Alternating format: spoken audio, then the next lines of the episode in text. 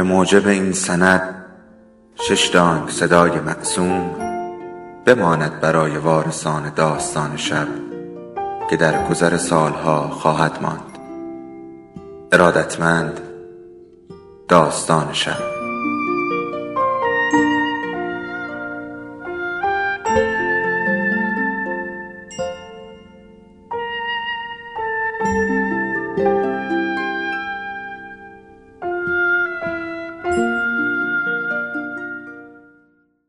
یکی بود یکی نبود. مدتی بود احساس تنهایی می کردم دلم یک حیوان خانگی می خواست از پرنده ها بیزارم چون می‌دانم عقل حسابی ندارند. اما می توانند پرواز کنند. آخر چه کسی چنین امکانی مثل پرواز را به این بیعقل ها داد؟ من آدم حسودی نیستم اما خب اگر قرار بود موجودی بپرد چرا انسان که اشرف موجودات یا شاید هم مخلوقات است نتواند؟ مشغلش بیشتر است درک می کند پرواز را. یک بعد دیگر اصلا برای آدم ضروری است. اما من نمی‌فهمم چرا حتی سوسک ها بعضا بال دارند. این انسان نه. گربه هم دوست نداشتم. می‌گویند حیوان بی است یا حیوان مستقلی است. می‌گویند بیوفاست گفتم گربه هم برای من همدم نمی شود سگ اما گزینه خوبی بود. یک طوله یک ماه گرفتم و شروع کردم به بزرگ کردنش. سگ زود بزرگ می شود بنابراین اصلا فکر نمی کردم کار چندان سختی باشد. اما رفته رفته کار مشکل شد. سگهای نر عادت دارند. هر وقت در مکان جدید و ناآشنایی قرار می گیرند یا وقتی به لحاظ جغرافیایی گیج می شوند با ادرار علامت گذاری کنند. طوله ها هم هر وقت از دیدن کسی ذوق زده می شوند بی اختیار هر جا که باشند ادرار می کنند.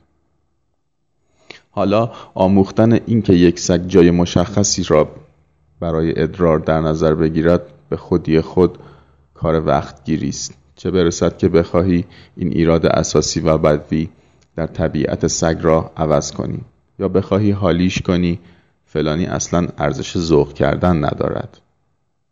اما من اصلا با او شوخی نداشتم و هر دلیلی از این خطاها می کرد تنبیه معینی می شد.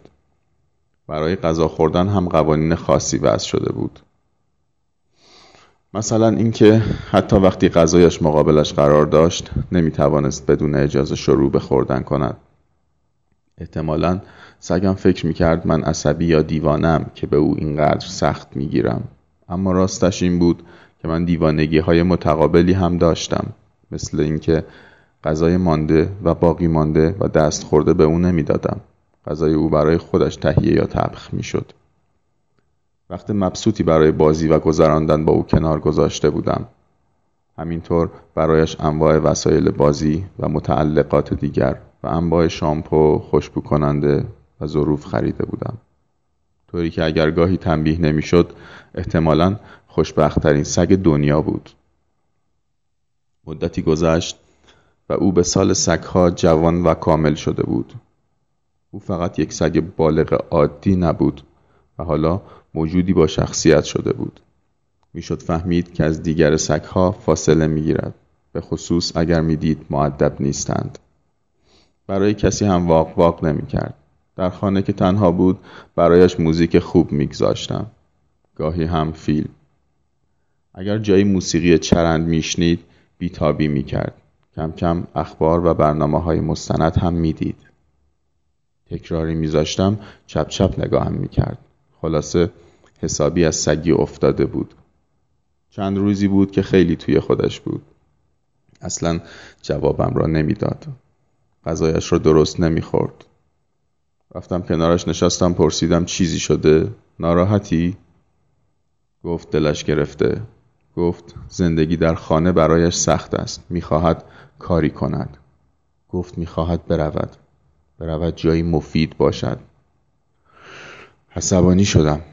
گفتم تو دیگر چطور سگی هستی؟ پس وفایت کجا رفته؟ کجا بروی؟ گفت کاش میگذاشتی سگ بمانم.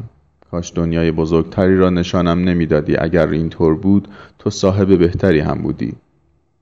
منم برایت سگ وفاداری میماندم. گفت تو مرا دستکاری کردی. گفت تو حق نداشتی به طبیعت من دست ببری. ساکت شد و رفت توی اتاق. من که از عصبانیت نمی توانستم یک جا بیستم رفتم جلوی در اتاق و فریاد زدم با خودت چه فکر کردی؟ فکر کردی از اینجا بروی آدمها راحتت می‌گذارند؟ می‌خواهی بروی با کی زندگی کنی؟ چه بخوری؟ کجا بروی؟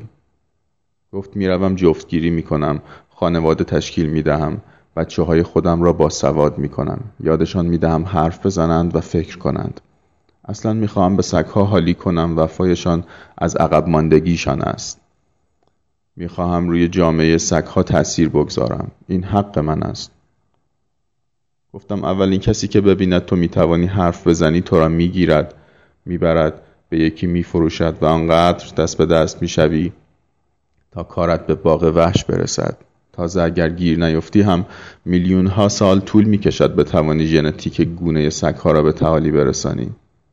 تازه آخر هم می‌شوید یک چیزی مثل ما انسان ها خب باز دلتان مثل ما انسان ها می‌گیرد می‌خواهید سگ بیاورید. وفای بی قید و شرط می‌خواهید.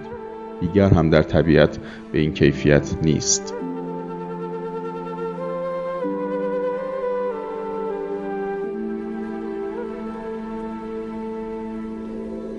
داستان شب بهانه است.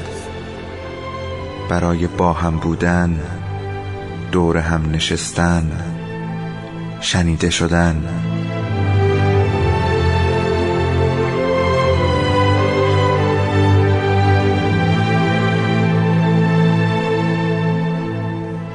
صدای افسانه ها رو میشنویم.